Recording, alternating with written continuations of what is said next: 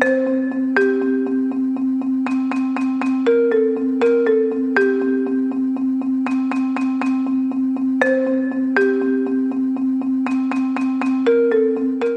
is up, guys? Welcome to another episode of Talk Flagler Weekly News Update. I'm your host, Chris Gollin, Chief Cultural and Political Writer for AskFlagler.com. We have a great show for you guys this week. As always, we break down the uh, news of the week by uh, weather forecast, government and business, culture, and uh, crime.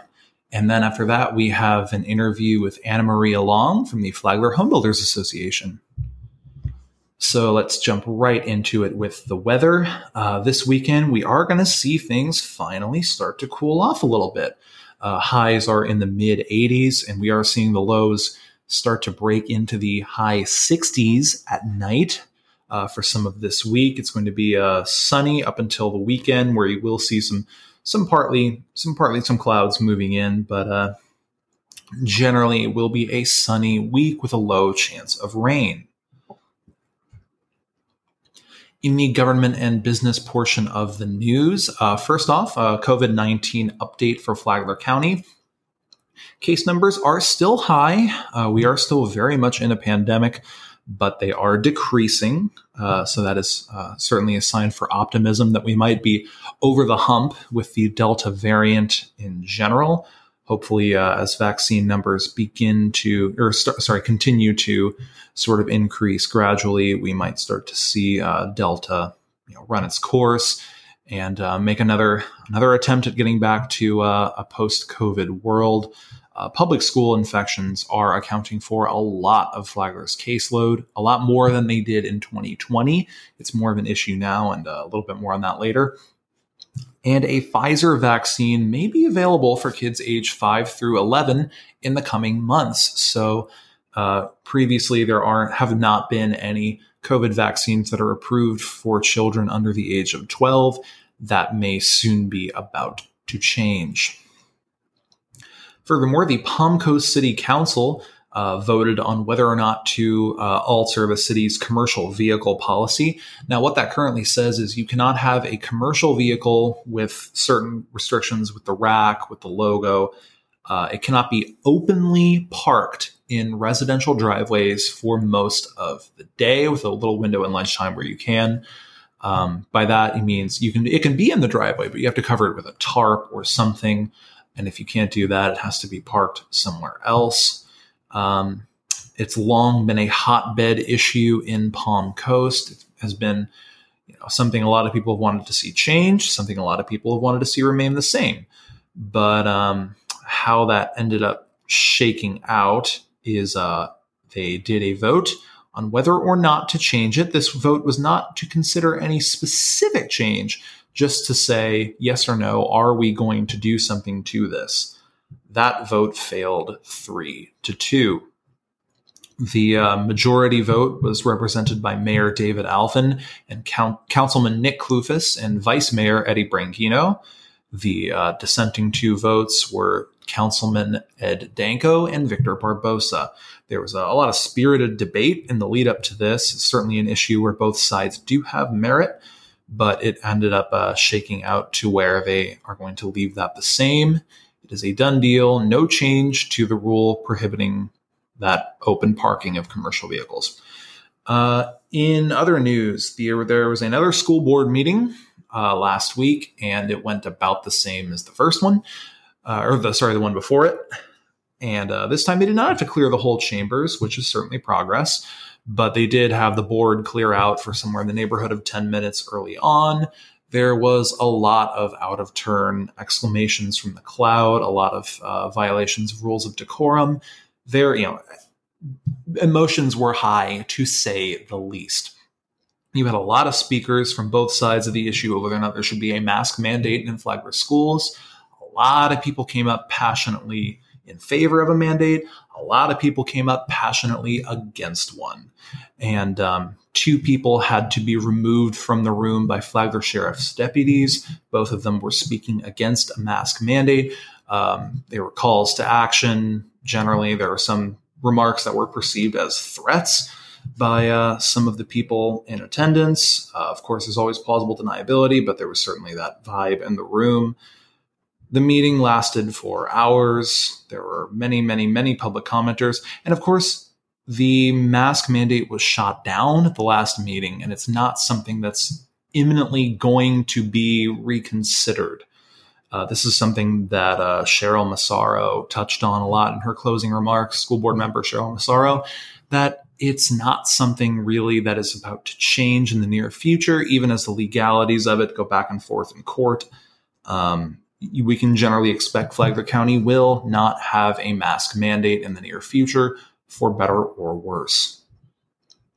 In the culture section of the news, we just got one good one for you today. A new episode of Lauren Tries, in which friend of AskFlagler.com, Lauren, Lauren McPherson, goes to local restaurants. And uh, yeah, she goes in there, gives them a try, and reports back to you guys, our readers. On this episode, Lauren visits Dahlia Mexican Kitchen in Flagler Beach. So if you have never been there before, check out this video, which is on our website. And uh, yeah, see what Lauren thought, and then go there yourself and see what you think. In the crime and sheriff portion of the news, uh, we had a couple very interesting arrest stories this past week. One of them was a routine traffic stop in which the driver fled Flagler Sheriff's deputies. Um, they had uh, conducted a stop for going almost 20 over the posted speed limit, you know, routine speeding stop. And then um, deputies, when they were questioning the uh, gentleman in the vehicle, they said they had uh, observed a marijuana smell and what appeared to be drug paraphernalia. Uh, the gentleman did not have the documentation required in a traffic stop. He said it was, quote, his girl's car. Um, and so as they were doing the stop, a deputy stepped away for just a moment. And as they did so, the gentleman peeled out. He was stopped around the intersection of Moody Boulevard and US 1 in Bunnell. They did ultimately discover a firearm and some marijuana in the car. The gentleman is being held at the Sheriff Perry Hall inmate detention facility, bond at $5,500 on charges of possession of marijuana 20 grams or less, possession of drug paraphernalia equipment, resisting an officer without violence, reckless driving, and fleeing and eluding a police officer. The other story in our crime section today two youths were arrested uh, in Indian Trail Sports Complex after being found with marijuana and a stolen firearm. Uh, this is just right across from the B section where this happened. A 19 year old and a 17 year old were hanging out in their car in the Indian Trail Sports Complex. Deputies had received a call about there being fireworks shot off in there. So that was the, their initial reason for responding. In doing so, they uh, they spoke to the individuals and ended up uh, because of the smell of uh, marijuana from the car. They did uh, go ahead and cite uh, reasonable suspicion to search the car and they um, they ended up finding two firearms in the car, one of which was stolen, which is certainly a serious charge. A stolen firearm in the car, and there was marijuana, there was drug paraphernalia. Uh, the two are um, the two were taken under arrest. Uh, the 19 year old was uh, charged with possession of marijuana under 20 grams and possession of drug paraphernalia. The 17 uh, year old was uh, charged with two counts of unlawful possession of a firearm under age 18, possession of marijuana under 20 grams, and possession of drug paraphernalia. The 19 year old was transferred to the Sheriff Perry Hall inmate detention facility, and the 17 year old, who was a minor, was processed at the jail but transferred to the custody of the Department of Juvenile Justice. And with that all being said, coming up next is my interview with Anna Maria Long of the Flagler Home Builders Association.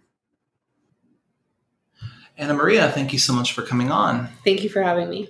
All right, so first question, we'll get right into it. What is the Flagler Home Builders Association and what does the organization do in the community? So, the Flagler Home Builders Association represents uh, any business that is in the building industry. And that ranges so far. Sometimes it's easy to just think builders or developers, but we include painters, title companies, realtors, um, lawn care, almost anything you can think of that has to do with a house, pest control.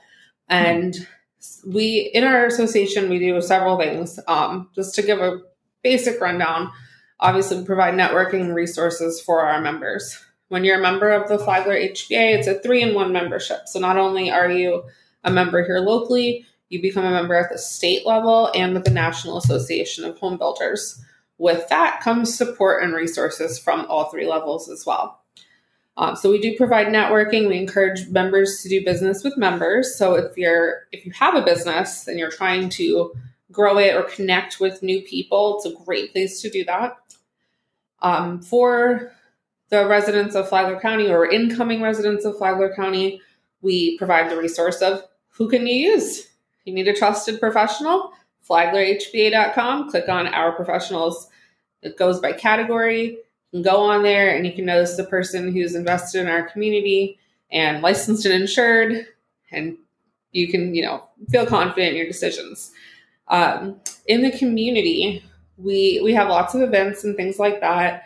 Uh, and we do give back several times throughout the year. One thing that we do is the charity bowling tournament. Uh, we've moved it to Christmas so that we can include the ugly Christmas sweater part that everybody loves and uh, we give proceeds to Emmanuel's Closet, Samaritan Ministries, Christmas Come True, um, and Habitat for Humanity uh, here locally. So we like to keep our money local. Um, this next Saturday, October 2nd, we have our iFish Flagler tournament is our eighth annual inshore tournament. Um, for that, last year and continuing this year, and hopefully from now on, we'll be partnering with the Advent Health Foundation Pink Army portion of proceeds will go to them. Um, they're going to put some really cool stuff in the goodie bags. And what, what the Advent Health Foundation does is they uh, provide testing and treatment for local women who mm-hmm. are diagnosed with breast cancer. Um, and obviously, keep saying local, local, local. It's very mm-hmm. important to us that we keep things in our community and bring new things to our community. Um, we have the parade of homes that helps people either look for a house or builder if they're going to build a new home, but it's also super fun to go to and get ideas for decorating and remodeling, um, or just have a good time, you know, walking around it's gorgeous houses. Mm-hmm. And yeah, oh, we also do backpacks at back to school time. Um, and then so we, we do 100 backpacks and we provide those to Emmanuel's Closet. They already have pre identified families that shop with them regularly. So we know those students are in need. And you know, that way they don't have to go wait at a backpack rally. They can go pick up their backpack and be ready to go to school. Um, then the last two years, with additional money that was given by our members, we were able to reach several classrooms um, with the, the teacher wish lists uh, based on the Flagler County Stock Our Schools. That's on Facebook. Um, so we we wanted to give something to the teachers too because they've been through. It's a hard job as it is, but they've really mm-hmm. been through it the last couple years. So being able to put something in their classroom that the kids will use every day and it'll help the teachers, that's been really awesome. Nice. I'm I'm glad you especially brought up that the fishing tournament because I was I was wondering about that because I've always been uh, an avid fisherman pretty much since I was a Perfect. kid living here in Flagler yeah, County. So, uh, what's going to be going on with that? So, it is an inshore tournament. Uh, we have a captain's meeting on October 1st, Friday, between 5 and 7 p.m. That's where you come to pre register. If if you could pre register earlier on ifishflagler.com, makes it a little easier, makes your time there a little quicker. We're going to be at Bing's Landing. On Friday night, we'll be in the smaller pavilion behind Captain's. And on Saturday at the weigh in party, we'll be in the larger pavilion. Uh, checkouts between 6 and 7 a.m. You can check out from Highbridge, State Road 100, or Bing's Landing. We'll have staff at each location. We just need to have your wells and coolers open. We'll flashlight in and make sure you didn't bring the winning fish with you. Mm-hmm. And you'll be off for the day to come back at 3 o'clock for your weigh in. Uh, we're doing uh, reds, trouts, and uh, reds, trouts, flounder, and red with the most spots. Okay. So there are five thousand dollars in pay- cash payouts that day. Um, if biggest fish and biggest size within the Florida Wildlife Code. Uh, you know, there are restrictions mm-hmm. of what you can catch and keep. Uh, you know, you could take home some money that day. Sounds exciting. I'm going to try and make it's it It's so much fun. It's our eighth one, and um, we we really try to use this uh, event as an opportunity to have our members and our community come together on something completely unrelated. Fishing, it's just fun.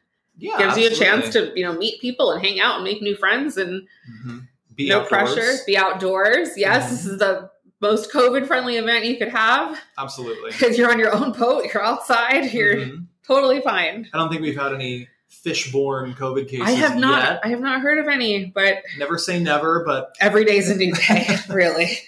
yeah, the uh, the redfish variant. But Please no. yeah, hopefully not. That would that would hit Flagler County especially. it hard. would, yeah. So, um, you talked about having some of the local businesses and stuff, anything involved with Mhm. houses being members of the HBA. How does someone have their business or just themselves be a member? How do they go about that, and what are the perks of doing so? Yeah, so um, we make becoming a member pretty easy. To fill out an application. It's on flaglerhba.com. Uh, we can also email you one. You can reach us at flaglerhba at gmail.com. Uh, so the, the the easy perks are locally networking, um, being able to work with uh, the local builders, or if you're a builder, working with the local subcontractors. Right now, skilled labor is incredibly difficult to find. So if you if you are run a company that's skilled labor, skilled trade, we got people waiting for you. 100%. There's builders just hoping you'll come along and say, "Hey, I do drywall." Mhm. and I do it well. And uh, and when when you say you know, and I'm an HBA member too, you've got your foot in the door. Uh, so the that's uh, locally like your your social aspect, right? But what we do in the background a lot is a lot of advocacy. Um, we we work to keep the cost of housing down, and that's especially important now with the cost of housing rising due to supply issues and uh, lumber costs just skyrocketing. So that makes it even more important that we keep uh, our- your impact fees and your um, permitting fees to be reasonable. And and we, we of course need to cover the impact that we create for the county and for the cities. Um, but we we do strive for housing affordability. Um, and then on the state and national level, obviously, we advocate different things. On the state level, we do advocacy for when the uh, House is in session and different bills that are on the table, and same with national at their levels. Mhm.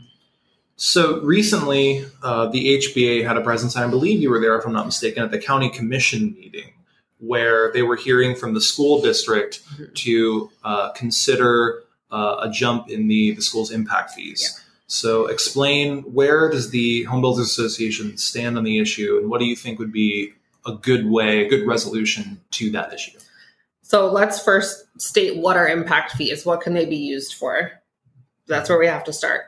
Impact fees are collected on various things um, within the county and the cities uh, fire, EMS, public buildings, transportation, and schools. So, impact fees can only be used for new capacity. So, they can build, in the school sense, they can build a new school with it. They can expand a school. They have to create new student stations.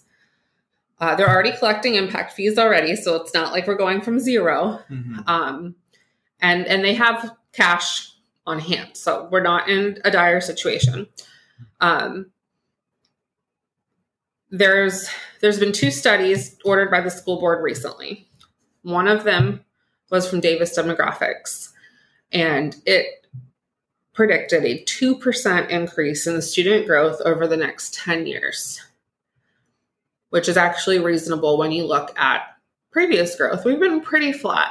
Mhm. It's, only, it's gone up less than a thousand students in 11 years. Okay.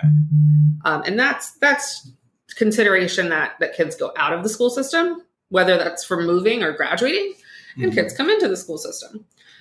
And then uh, another study was done by Tischler Bise, and they predicted a 20% increase, I believe it was, over 10 Mhm. years. So those are really different numbers Mhm. and it's their methodology. Um, previously, we've always used a combined methodology of birth rate and new construction. That's important because new students are don't only come from new construction Mhm. and I use myself as an example right now. Um, so I I bought a house that was already existing. Um, I have a six year old who's in Flagler schools, and I'm pregnant with twins. Mhm. If you don't calculate birth rate, none of those kids count in your calculations. Mhm. So your numbers are skewed. This is three kids. I'm not the only one, right? It's a lot of people, and that's renters, it's a whole bunch of people that are not covered. So birth rate's important.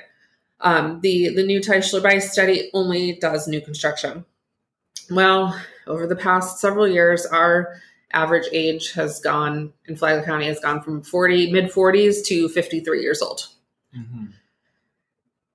There's not as many students coming in. Um, in general, that's not really a change. That's been a constant, as we can see from the the flat growth um, of student enrollment, and the it's, it's just not uncommon. It's, it's expected. So to say that we're going to have a ton of more students because there are more houses, not necessarily accurate.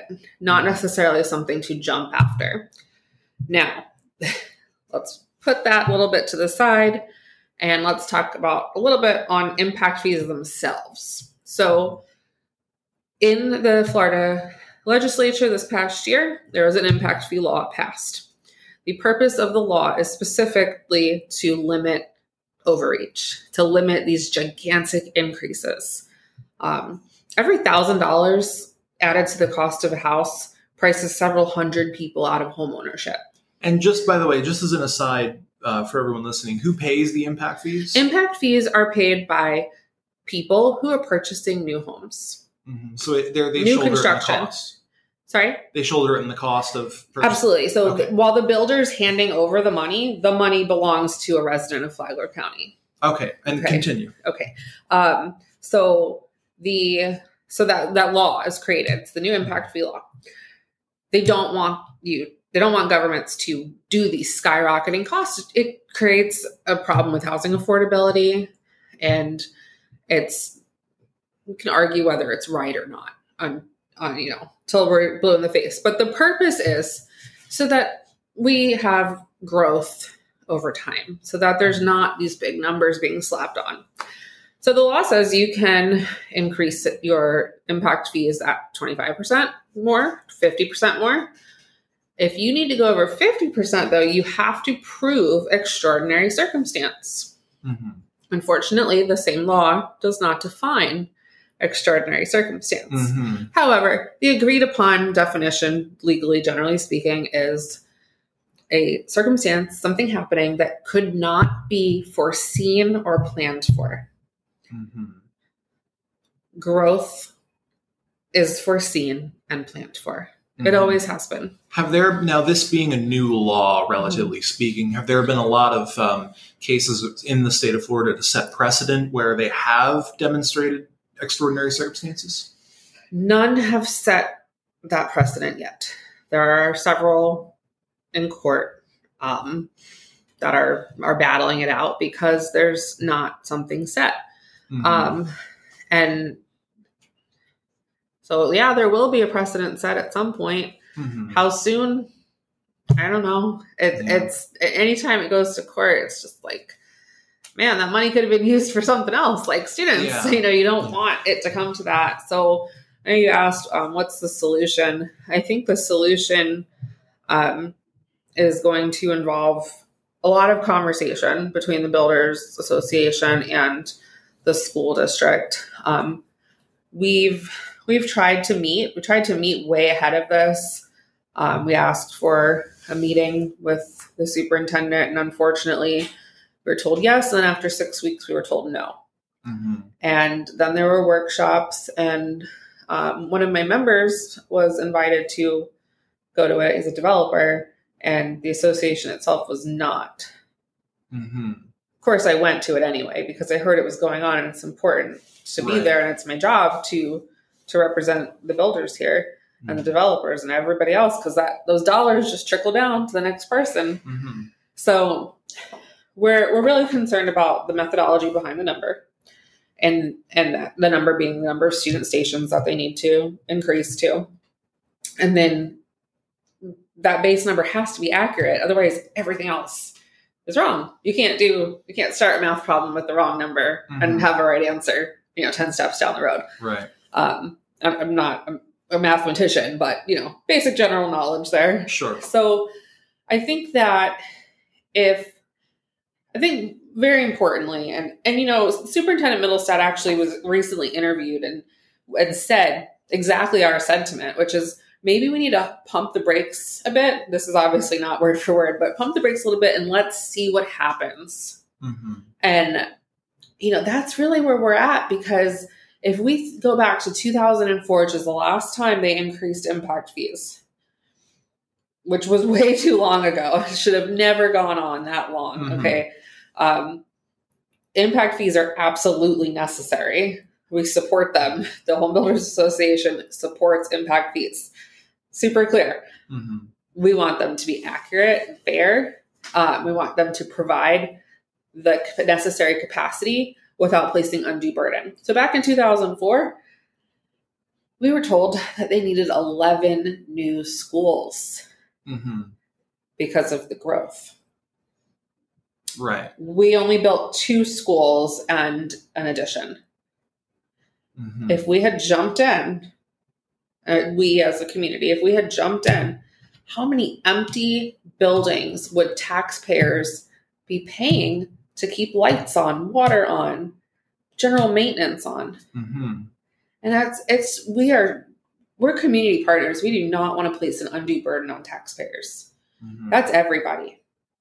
Right? We want the best schools. Otherwise, I mean, we're builders. We want people to move here, right? So they can build them houses. hmm They're not going to move here if we don't have good schools. Right. It's super important to us. We all live in this community. We have kids that, that are in the schools in this community. So we're equally invested. We just want to see it done right so Mhm. that in the end, you know, all our neighbors are not getting the short end of the stick of having to pay increased taxes. Yeah. and and it's for buildings that are just sitting. Hmm right. Um, i think expansions would be great. Uh, so the school board or the, school district my apologies school owns approximately 11 million dollars in land right now in flagler county that they say can't be used. And that's based on like size and location and things like that so totally understand if it's not big enough to put a school on. Yeah. but that's something they could sell off and, and use that money to to put in to either an expansion on a school that already has existing infrastructure or if if they deem another new school necessary then hey, there's your 11 million dollars plus the 23 million you have on your impact fee collections right now. You're getting close to the to being able to buy it. Hmm cash. Right. So in in this law, I think I, I forget what the number is offhand, but there's isn't there also a limit to how frequently yeah yeah even an under fifty percent Yes, increase yes. can be made? right so it's every four years is Mhm. the is when you can look at it um, and i and i understand from the school board's perspective that they may be worried that four years is too long but the other part of the law says that you so if you do a 25% or less increase you have to break it up into increments of uh, two increments Mhm. over that time period and a 50% increase has to be done over four different in four different increments um, so that's really helpful to the community, to the residents who are paying that. And it's still putting a higher dollar amount into the impact fees um, for, you know, whatever impact fee it is, because this applies to everything. So it's it's trying to provide the funds that are needed without placing undue burden on the citizens. hmm So the big, I guess, the, the controversial aspect of what this, um, the school district wants is whether or not an increase in impact fees would be over that fifty percent, whether they can prove it's it's warranted. But is is an increase under fifty percent perhaps warranted, if not over fifty percent? It's hard to say without numbers that are agreeable. However, do they need an increase? Yeah, probably. Yeah, with it having been that It's long, since 2004. Like, I mean, just the cost of student stations alone, just that particular cost has gone up. right? Because that's something you know I, I heard a lot from wherever people stood on Right. over fifty percent. Is people saying, yeah, maybe we probably should increase it to some degree. Yes, to some degree. The the problem when you when if they're going to claim the extraordinary circumstance, which the commission really has to do that. The Right. commissioners have to say, yes, this is extraordinary. I don't know that you can really say it's extraordinary. What happened was over 17 years, no action was taken. Mhm. Now, part of that is the study showed there was not any significant uh, growth in students. Right. And the Davis demographics study said it again. Mhm. But the Tischler Bise study, that does not take into account birth rate, only new construction, has a much higher number. Which, Mhm. yeah, that, that would put fear in people. Right. Is it right, though? We'll not see. convinced. Mhm. I'm not convinced, unfortunately.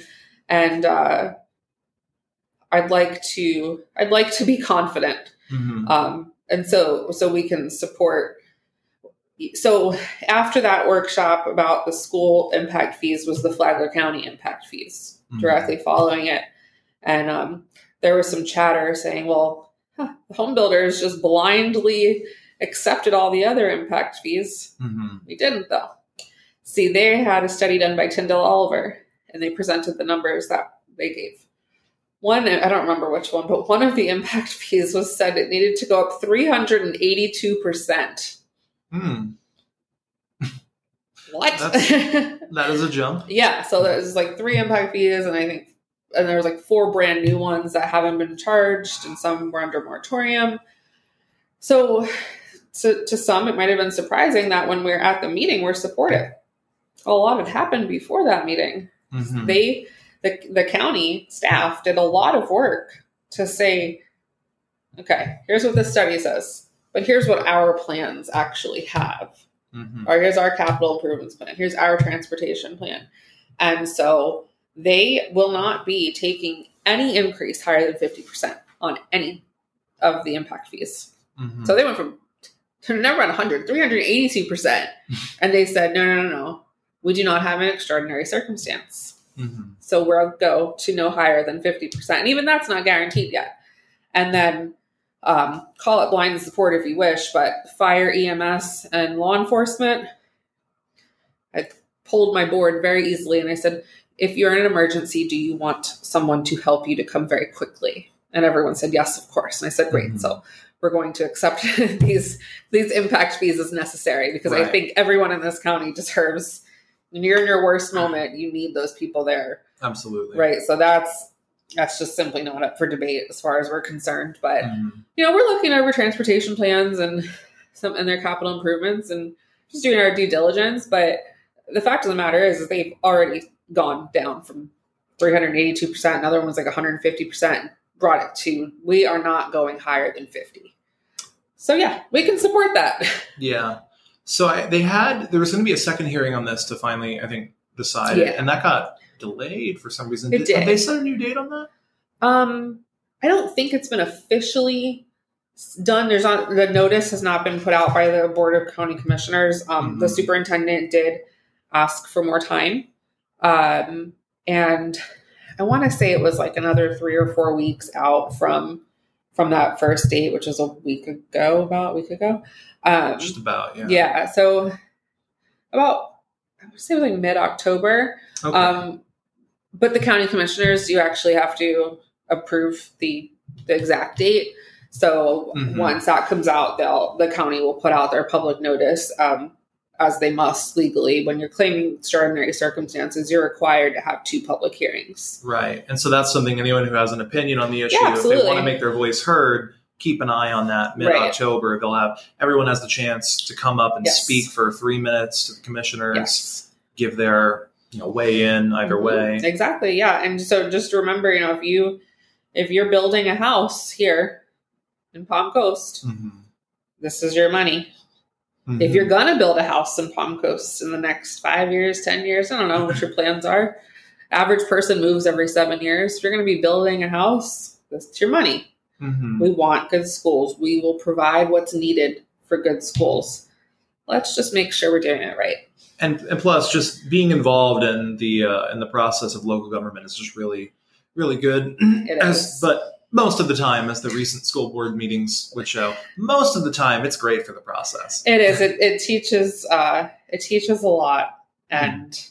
it's important to be to be involved, and it's also important to be educated before you go in mm-hmm. to the meeting and doing things like listening to this podcast and reading in the newspaper and talking to elected officials will certainly help you. And it, you can also listen online to to mm-hmm. the any public any of the meetings yep, uh, from the Sunshine Law. So I I know me coming into this position as executive officer, I did nothing political. Mm-hmm. I, I, was like, yeah, no, thank you. I was like, that's a lot.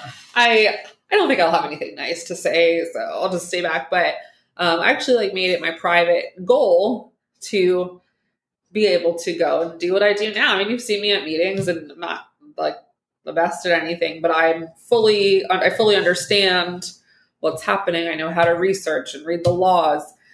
And so that's really important. And so I really recommend if you're going to come to a public meeting, try to try to hop on and they're you don't have to watch them live even. You can watch a lot of them pre- that have been pre-recorded. Yeah. Just go back and watch a city council or a county commission meeting so you can get an idea of how it goes. Everyone it, everyone has something they wish their their city or their county would be better at. Absolutely. And and uh, you know one thing that i i struggle with is some of the timings of this meetings of yeah. these meetings. I, I, couldn't go to them if i had a different job. I can go because it's my job to go. Mm-hmm. but unfortunately, the majority of the community can't. And those are some very important voices. So always know that you can write in.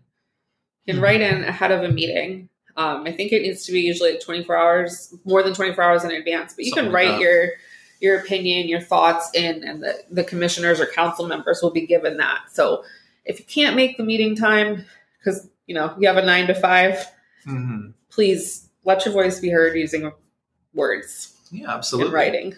So shifting gears a little bit, they um, the yeah the uh, the property values in uh, especially in Palm Coast have been pretty steadily going up. Now I am not in real estate. I don't. Neither am I. I don't. I don't totally understand or claim to understand how all that works. But that seems to be creating a pretty good sellers market. If, yes. If property yes. values are soaring the way they are. Um, do you, from your area of expertise, what do you think has been driving that, causing that to happen? So, and this, I feel like bringing everything back to impact fees, but it, when we're, we're talking about growth rate in Flagler, I didn't mean to bring it back. no, but it's, it's, okay. It's important. So we're talking about the growth rate in Flagler and what it's doing. Mm-hmm. So 2020, that dumpster fire of a year, um, what it did across the nation is it brought people out of high density living to suburbia Mm-hmm. I think everyone who lives here can agree that it's you'd beautiful. Rather, you'd rather be in the suburbs in a pandemic, absolutely, a metropolitan right? Area. A stuffed building that everyone's going in the same door and taking the same elevator, like subway. Yeah, that can be kind of scary if you're, you know, in the middle of a pandemic, especially when we really didn't have a lot of knowledge on it. Mm-hmm. So people left for essentially quality of life, which we provide a great quality of life here, and then a lot of people who were going to retire in three to five years kind of said you know what? I don't think I want to put up with this whole thing. I'll just, I'm just going to go ahead and retire now. Mm-hmm. So the 2020 and 2021 um, building really shows, I think, a burst that's not going to be constant. Um, and that's why the seller's market is so good.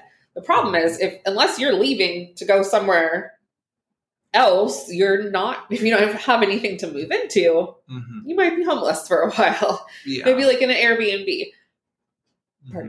People who are selling and coming to Florida, they're typically coming from an area where real estate is a higher cost, like California, New York, um, and well, the Northeast in general. So they're able to come after selling their home, come down here, spend the money, and have leftovers. Mm-hmm. So it's not really great for if you're already living here and you want to buy a house. Might not be the best time. And um, builder production time has been slowed significantly. Um, even though construction was named an essential industry in Florida uh, back in 2020, and so we really never stopped working. Mm-hmm. Um, and we're very thankful for that. Other states did not have construction left open as an essential industry.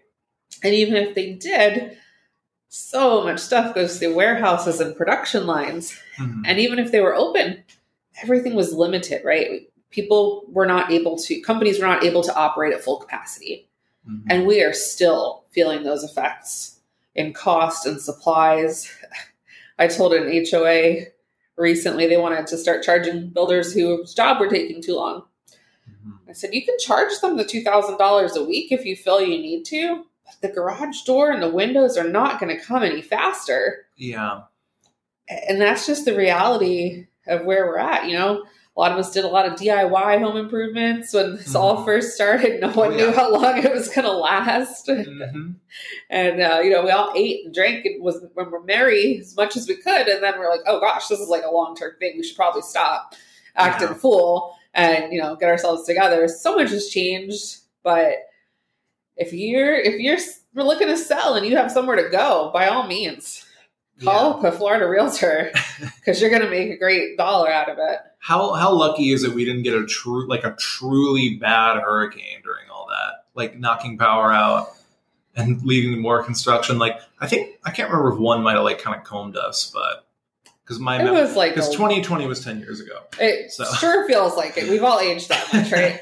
Um, It's, that it would have been really bad That would've been for for bad. so many reasons, and one of them is just staffing and laborers. There, there's Yeah. not enough. It- so It already took time for stuff to get correct. done before all that. Yes. But we'll get, we'll get to hurricanes later because I do have a question about that. Okay. But um, so another lovely topic of local government interacting with Oh. home buying. This is the last one, I promise. Is um, two two of the cities in Flagler County recently set their millage rates Mm-hmm. for the uh, the next fiscal year. One of them tentatively. Uh, Bunnell, or sorry, no, Palm Coast Yeah. agreed to four point six one zero zero. They were able to pass that, and it's it's official. Bunnell tentatively set theirs to seven point four three zero zero. Now, and that their theirs was an increase in, rate and everything. Um, Palm Coast's was it was a rate decrease, a modest one, but it would still be in effect a tax increase Right. for most people. Um, so with those two rates being set, but now they're still going to like talk about it a bit Yeah. more. Um, how does that how does that kind of play into your field? Do you think those two cities arrived at good decisions? I haven't followed the Bunnell one as closely. The Palm Coast one, I followed a little bit more closely. That was almost impossible not to follow. It was wasn't it though? it was a Uh, process. yes, it was a process, and it, you know it, it goes back to before the before Mayor Alfin was in. They they wouldn't Mhm. set even the, the maximum millage rate until literally his first day, and then it was due to the state that next day. Yeah, so things they had got to. yeah things got like real tight, and Mhm. um. I, I can't say for like that I'm for or the association's for or against it. Um, we part of it, like you said, is the increased taxes comes from property values, things Mhm. like that. So there's so much playing into it. Um, I don't think it makes as big of a difference as the cost of building itself when we're talking about taxes. Mhm. Um, just because I, I think the I know I personally we roll our taxes into monthly payments in our, in our mortgage. Mhm. Um, but it does it does affect housing affordability. I believe the mayor. I was talking with him this morning. I think he said it was like two hundred dollars a year is what on the average. it, it feels like Um, there's some people like where there's an increase. Some people say they paid twenty five dollars more, and some people say they paid three hundred dollars more. Yeah, it's there's a lot of factors. Yeah, there's a lot of factors that play. So the homestead exemption. Um, if you have if you've bought a house, guys, and you didn't get your homestead exemption, go down to the tax collector's office and do it. Mhm. um, then because that helps with your tax rate. Everyone's is really, like you said, it's really individual. Um, so they can just pull an average Mhm. and hope that it doesn't hurt to people too badly. Mhm. Um, but you know, we do have we do enjoy a really nice quality of life here in Flagler. Um, I know people sometimes get up in arms about too many rules. Well, a lot of them are what keeps us so pretty and Mhm. have in our parks and our incredible fires and sheriffs and emergency services. Um, yeah. You got to weigh out the benefits. Like, is it? I don't know. Is it worth it to you to pay three, two, three hundred dollars a year for an improvement in these services? hmm Me personally, sure. I mean, I anytime I engage in business with anyone, I you say, yeah, if that's what this is your profession and this is how much it costs, okay. Yeah, and they recently they gave the the sheriff's office Palm Coast is Yes, funding 10, 10 new deputies as part of their future. interlocal agreement, right? who will be serving the area of Palm Coast. Yes, Palm Coast is paying for them. Yeah, and um, I and this is my personal opinion. Um, it's not like an HBA stance, but I think our sheriff's office is incredible. I think Sheriff Mhm. Staly has it does an excellent job. Um, you know, there's think there's been like one use of force with a firearm in like seven or eight years here, and that was pretty recently, and it was caught on body cam and everything. Yeah, I was talking on the last interview with Daniel Anderson. We were Yeah. talking a little bit about the sheriff's office and Mhm. how even you know in in a time where public opinion about policing in general is as divided as it's ever been, Yeah. the Flagler sheriff's office specifically really has never been. The subject of too much ire or too much disagreement. Exactly, and and I I think it's really due to our to the leadership of Sheriff Staly and and his um, other you know higher up folks that lead and Yeah, they send Mark Strobridge a lot to the, Yes. the meetings, to, yeah especially where it concerns budgeting, and right. how it plays into Right. stuff like the Um, military. I was part of the the fla- leadership flagler class, which was all online on Zoom last year. Mhm. but uh, we got to one of the classes was with the sheriff's office and seeing their like cybercrime stuff. And not only is there like barely any use of force, we take down some pretty dangerous folks because of the Oh, license yeah. plate readers. Mhm. And if you're coming through Flagler County and you you're wanted, like you're probably going to get caught Mhm. and still beautiful job so you know it's it's these things that we that are our quality of life They recently, in a story that I, I wrote, they got two stolen cars within hours. Yeah. One was from Kissimmee and Yeah. one was from. California. i saw that it's because of the license plate readers and um Mhm. and of course the work of of the humans doing it and Right. they have the uh this their what are they called it's like their real-time crime center they have computers and there's like a few public cameras that they can monitor Mhm. They're not in residential neighborhoods, but they can monitor certain things. They can help direct um, police where to go, and it's really incredible. And Mhm. like you said, it's there's there's been a lot of divide on policing. Mhm. Luckily, ours isn't one of But- the departments that's making that worse. Exactly, they're they're really I think someone to look up to Absolutely. for other departments around the country. Hmm I could not agree more. And um, now, and that was like with, with, Palm Coast, we kind of got down that. Oh, yeah. they, yeah, because they Right. So funded their sheriffs. I where I then thank you because I lost my train of thought. I had left the station and I thought if it wants to go on vacation, let it go. but yes, so I think that is uh, a great choice for the city of Palm Coast to go keep it with Flagler County Sheriff's Office instead Mhm. of creating our own police force. which which is always kind of talked about, Yeah, especially in election years. It's And you kicked know- around a bit. If FCSO wasn't so great, it would probably be a bigger conversation. But Right. since they are great and they do a fantastic job, hmm well, maybe we could just leave it alone. You know, why why change what's working? in Mm-hmm. one sense. Um, and and that would probably cost us a lot more money as well too. It would be to quite the create, expenditure. to create a whole new police force. Yeah, Mhm. it's it kind of goes back to the infrastructure. Like, do you want to start from scratch? Yeah. Like with building a school, do you want to start from scratch and have to find all the amazing administration? You got to find a Mhm. whole nother set of them to put in a school, or pull from schools and then replace them and you know janitorial staff and maintenance so much or do you want to just add a add a building and Yeah. branch off so let's just add some officers and train them hmm especially sheriff's deputies and train them the way that things are done here Right. so Mhm. And Yeah. so, so Palm Coast, like I say, Palm Coast was a modest rate decrease, but an in effect Yeah. increase. Bunnell is that was an in, it's going to be an increase no matter how you look at it because they've had nothing short of a nightmare scenario with their city hall. They keep having yeah like the roofing and water damage.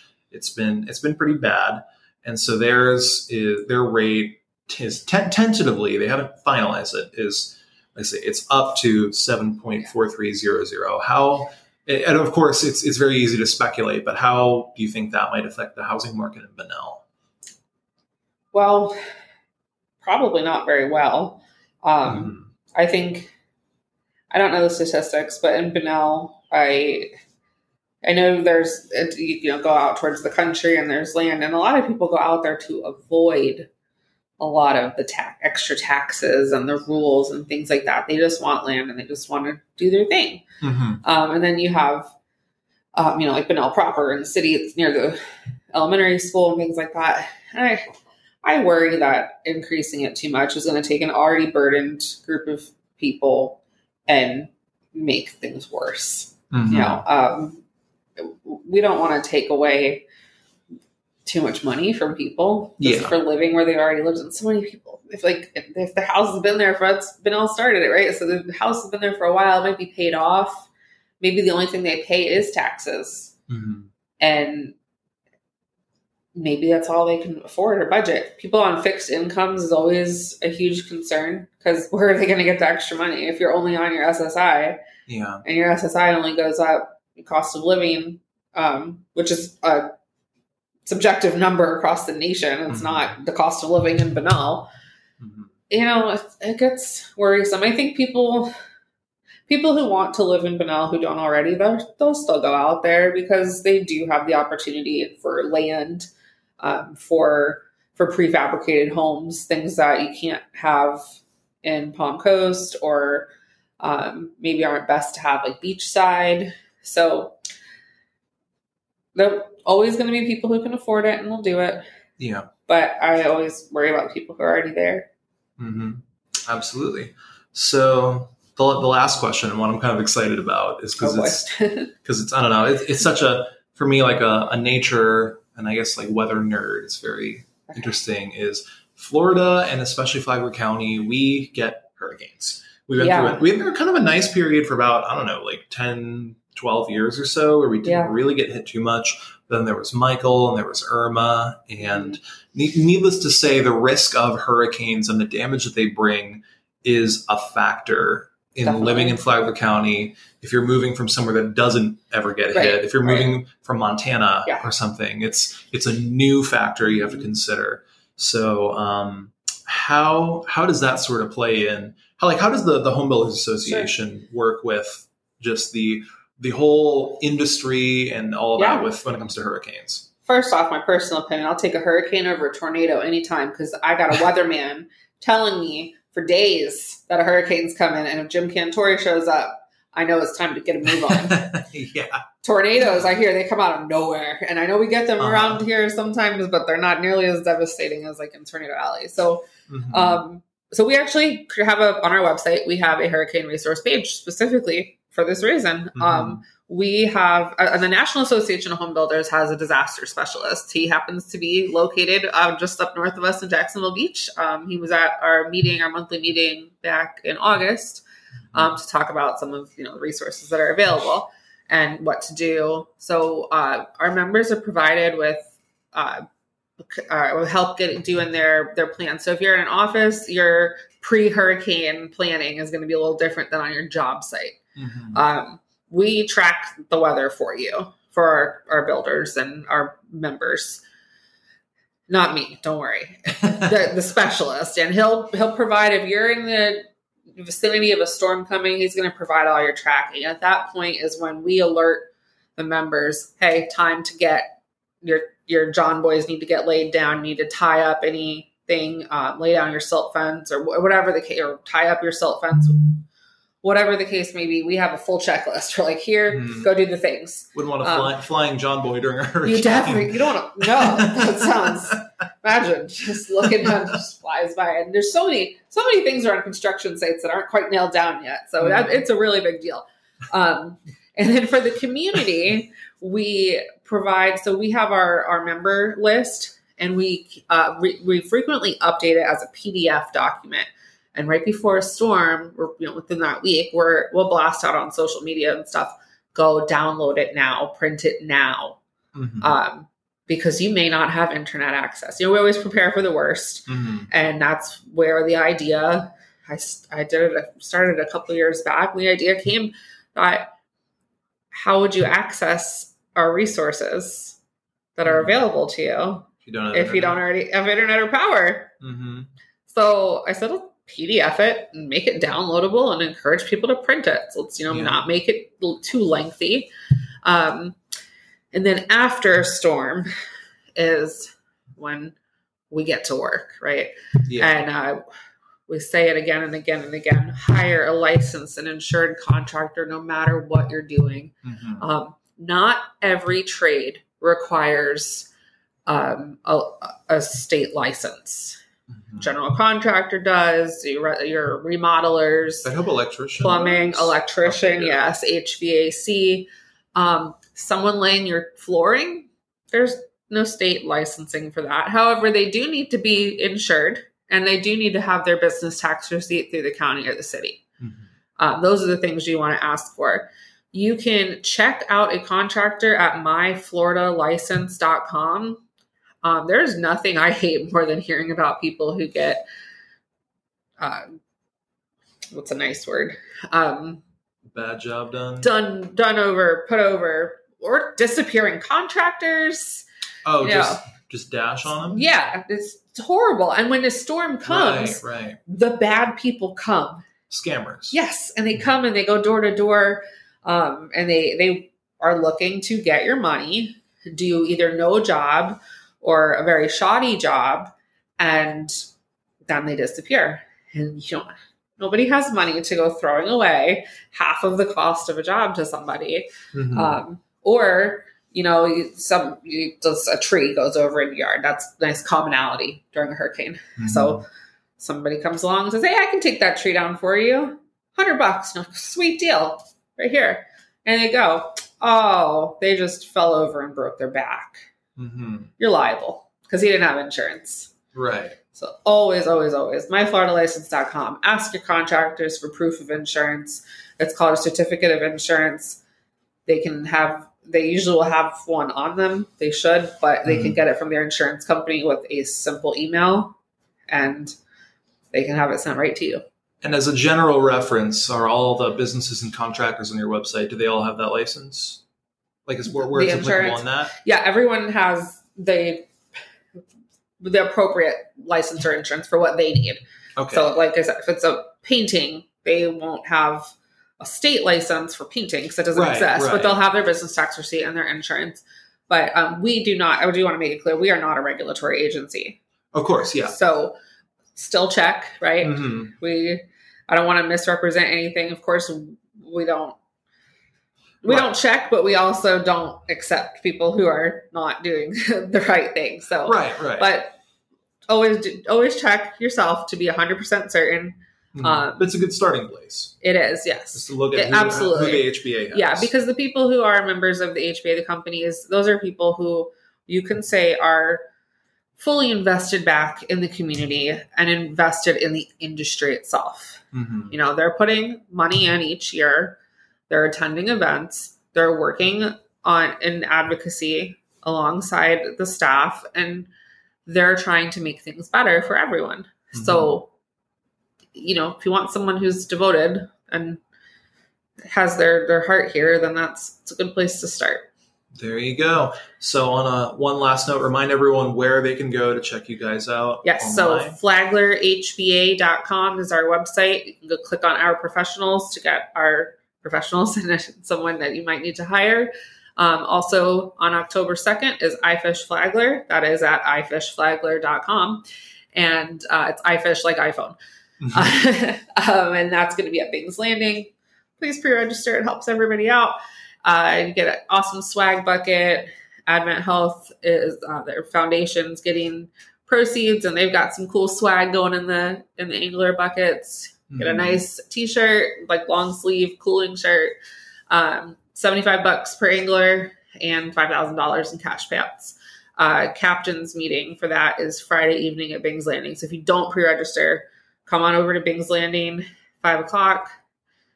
Register. We'll get you out real quick. and You can go next door and Captain's and have some dinner. I was just gonna say, yeah. Oh, we thought oh, there's Captain's at the uh, at the weigh-in party. So nice. yeah, there you get a pulled pork sandwich and sides and tea. So that, and that's all included for the next day. There you go, Anna Marie Long. Thank you so much for coming on the Thank show. you.